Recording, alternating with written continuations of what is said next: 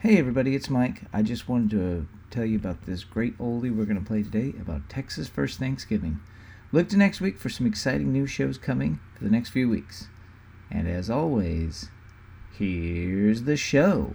This is why we started this podcast so that you could take history knowledge of Texas and you could rub people's faces in it.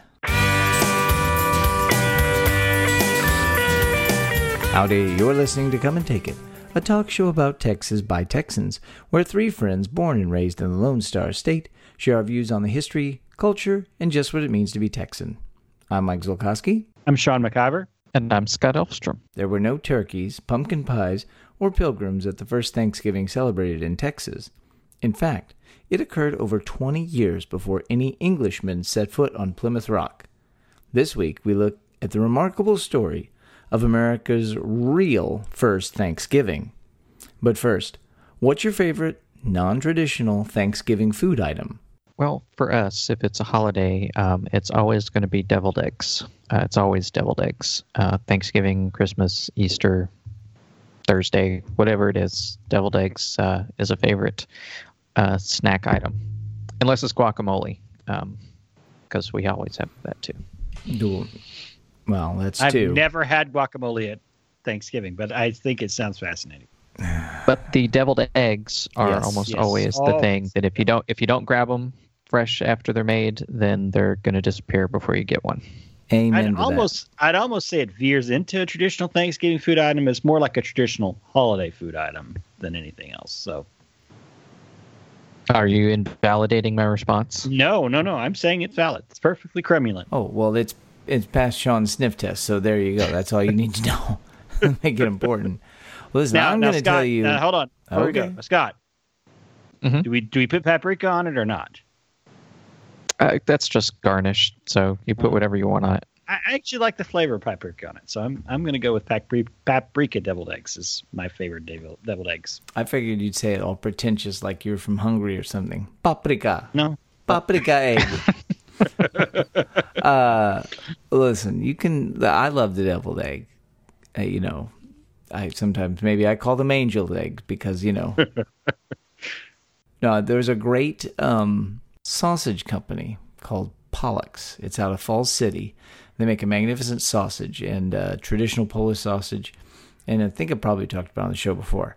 But it's really amazing, and you just got to have it. You just you throw it in some hot water, you boil that sausage up, and boy howdy, you're in for a treat. And uh, my my grandparents' house is just a stone's throw from Falls City, so there's always some fresh sausage at Thanksgiving when we would do Thanksgiving down there. So you don't think? I mean, you still have turkey and ham and everything else, but you need a, a couple links of that sausage just just to garnish. Sausage is a garnish in our house. That's what I'm saying. it should be in every house. you can keep your parsley. I'm going to put a little hunk of sausage outside of my plate to just kind of jazz it up. Well, um, in our house, um, growing up, we uh, my great grandfather would not eat poultry of any kind because he worked at a chicken plant in the uh, chicken uh, pluckery in a uh, in the depression, and they paid him a dollar and a chicken per day. So that was all they ate for a couple of years in the 30s. So after that, he swore he'd never eat a bird ever again. So we always had to have uh, country ribs, which those are big hunks of pork shoulder that are chopped up to look like ribs, but they're not really ribs. Uh, but my grandmother would roast them and with some barbecue sauce on them, and or and uh, that always just makes me think about my great grandfather. So, and another new favorite that we have actually is bacon wrapped dates that are either roasted or grilled on the on the the, the grill outside. Those are really delicious too. Just love food. I love Thanksgiving. It's my favorite holiday because there's lots of food.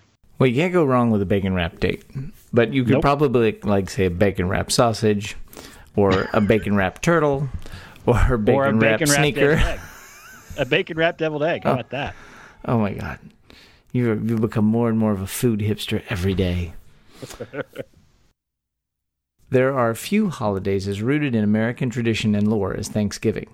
In 1621, not long after arriving in the southern part of what is today Massachusetts, religious nonconformists known as the Pilgrims held a feast of thanks for having survived their first year in North America, joining with the neighboring Native Americans who'd helped them survive by sharing food, supplies, and knowledge of local crops and fauna.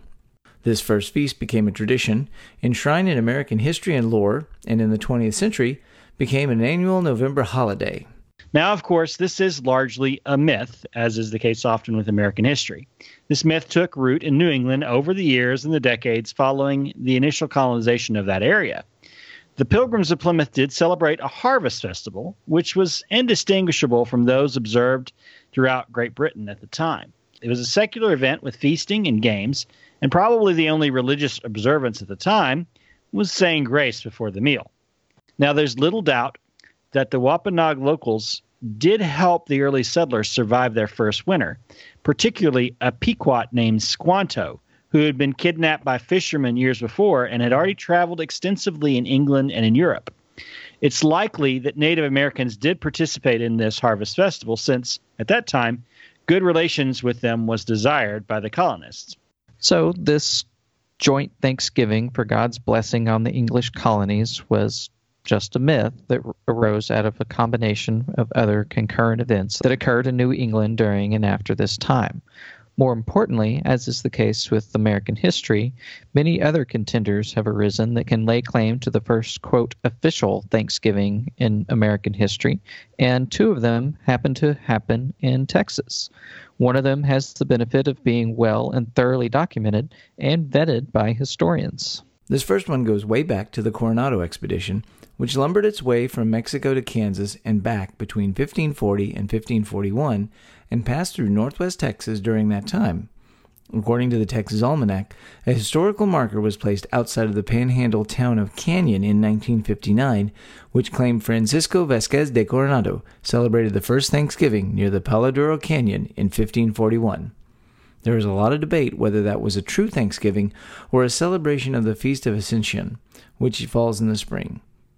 The journals of the expedition indicate that Father Juan Padilla said a mass at this observance, and a feast was held where the participants ate grapes and pecans. Now, the problem with this is that neither of these grow anywhere near Palo Duro Canyon. There's little doubt that the event took place, but given that this was an era before geocaching, it probably didn't occur in Palo Duro. Some historians speculate that it may have been on one of the forks of the Brazos River, which is a little further south, probably in Blanco Canyon near Amarillo. And this is an area where grapes and pecans do grow. A strong candidate for an actual feast of Thanksgiving in Texas comes half a century later, on April 30th, 1598, with another expedition that came through the area, that of Juan de Oñate. Juan de Oñate was a member of a distinguished Spanish noble family. He and his father had discovered and developed rich silver mines for the crown through Mexico but Oñate wanted to carve a place in history by being the first to develop settlements in the untamed land in the northern parts of the Spanish Empire in the New World. Oñate was granted land in the northern Rio Grande Valley among the Pueblo Indians and in 1597 assembled an expedition to take possession of the land. Traveling through southern Chihuahua to reach the Rio Grande, where the river passes from the desert into the mountains, which would eventually become the town of El Paso. Oñate's expedition of 500 people included soldiers, colonists, wives, and children, and 7,000 head of livestock. They made the difficult passage through the Chihuahuan Desert, enduring bad weather, unseasonable heat, and running out of food and water. The river crossing at the pass was reached at the end of April 1598, and the expedition was saved as water and game were present in abundance. After recuperating for 10 days, Oñate ordered a day of thanksgiving for the survival of the expedition. There was a feast of game and of fish and vegetables provided by the natives of the region. A mass was said by the Franciscan missionaries traveling with the expedition, and a fish. And finally, Oñate read La Toma, the taking, declaring that the land drained by the Rio Grande was the possession of King Philip II of Spain. Oñate extended the invitation to the nearby Mansos tribe and held a mass that both celebrated La Toma and prayed for an end to the crippling drought that affected the region. Not sure how the Mansos felt about La Toma since they already lived there, but we'll, we'll go with that. One of the expedition members wrote, We built a great bonfire and roasted the meat and fish, and then all sat down to a repast the like of which we had never enjoyed before. We were happy that our trials were over, as happy as were the passengers in the ark when they saw the dove returning with the olive branch in his beak, bringing tidings that the deluge had subsided. As the celebration concluded, one of Oñate's captains, Marcos Farfan de los Godos, performed a play which some say is the first written theatrical performance in the history of what is now the United States. In many ways, this event is one of the truly important dates in the history of the continent, marking the beginning of the Spanish colonization of the American Southwest. After the celebration, the Oñate expedition continued up the Rio Grande and eventually settled near Santa Fe, New Mexico, as well as some other towns. El Paso was a crossing point in the river until 1659, when a village was founded on the south bank of the river, which is today's Ciudad Juarez in Mexico. In 1680, the Pueblos, who were impacted by La Toma, decided they had enough and revolted, driving the Spaniards and their Indian converts out of the upper Rio Grande for a while. Another village was founded on the north bank, near where the original celebration has been held, as an outpost for refugees, and this evolved into the present day Texas City of El Paso. Not Texas City, Texas. Yes.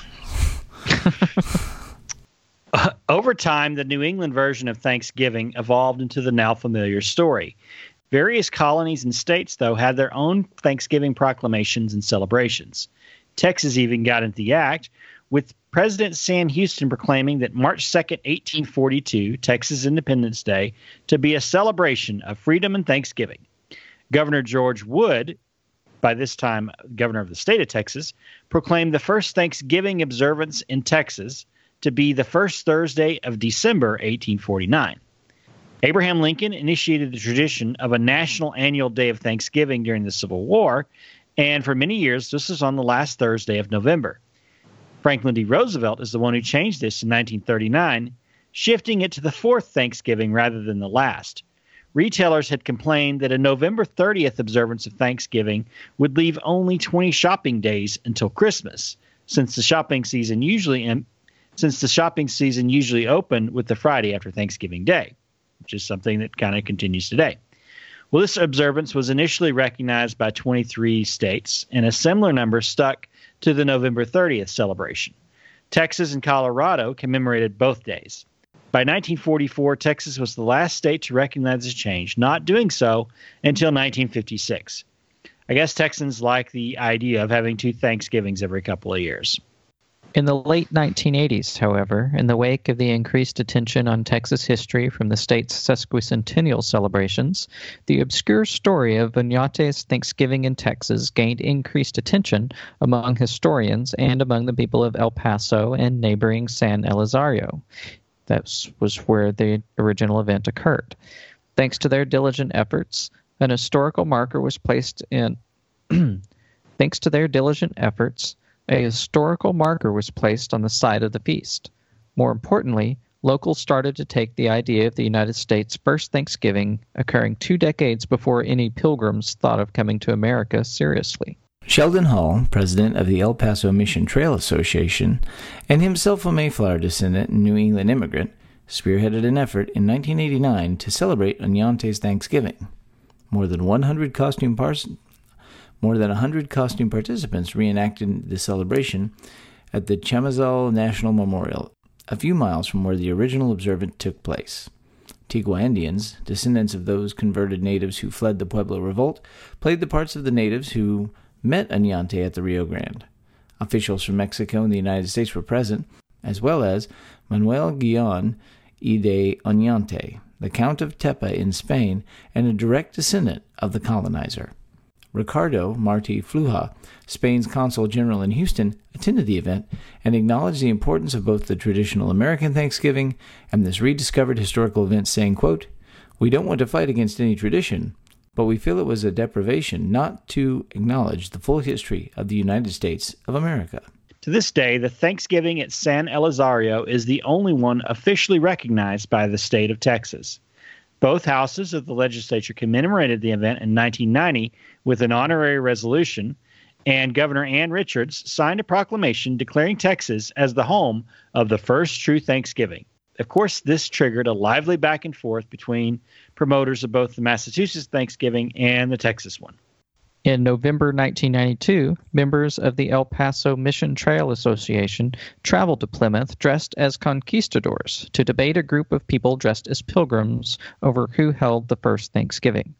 According to news reports of this exchange, the Plymouth County Sheriff, quote, arrested the Texans on charges of blasphemy and spreading false rumors and held a mock trial.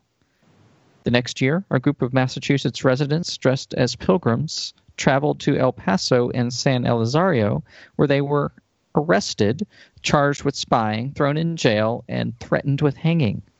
All of this was in good fun, of course, and today both Plymouth and San Elizario celebrate their Thanksgivings in peace and harmony. So, this week, after you dig into your turkey and dressing, and before you slip into that food coma on the couch uh, as the Cowboys play, think about that celebration in El Paso and San Elizario so many years ago. Or even better, why not have two Thanksgivings next year? One in April and one in November. This is a great that. story, Sean. This is a great Yeah. story. This is why we started this podcast so that you could take history knowledge of Texas and you could rub people's faces in it. Yeah. Yep. there you go. Suck on that, pilgrims. yeah, I don't have a I don't need a buckle on my dumb hat to celebrate Thanksgiving. So so we do I do have a mea culpa in here. There mm-hmm. is a story of some type of Thanksgiving feast that occurred in San Augustine, Florida in 1585. I haven't found a lot of information about that, but it is Florida, so we never know if that's, you know, myth or legend or fact, but you know, hmm. we have we have definite proof that that Juan de Oñate and his expedition did have a celebration of Thanksgiving in Texas in 1598 before the Pilgrims. So, Well, So- I'm sure that if they had one in Florida, it was held next to the Fountain of Youth, yes, the mythical Fountain of Youth, and they probably served alligator.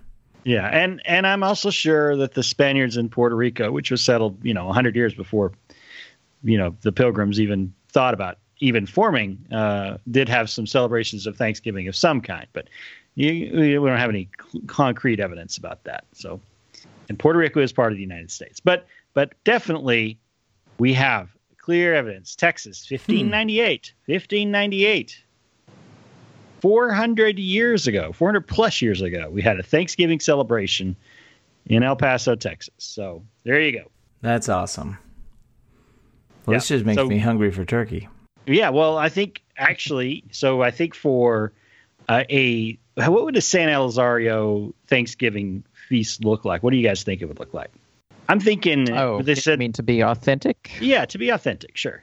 Well, I imagine that there Um, would be some kind of corn tortilla product, Yeah, possibly. probably some.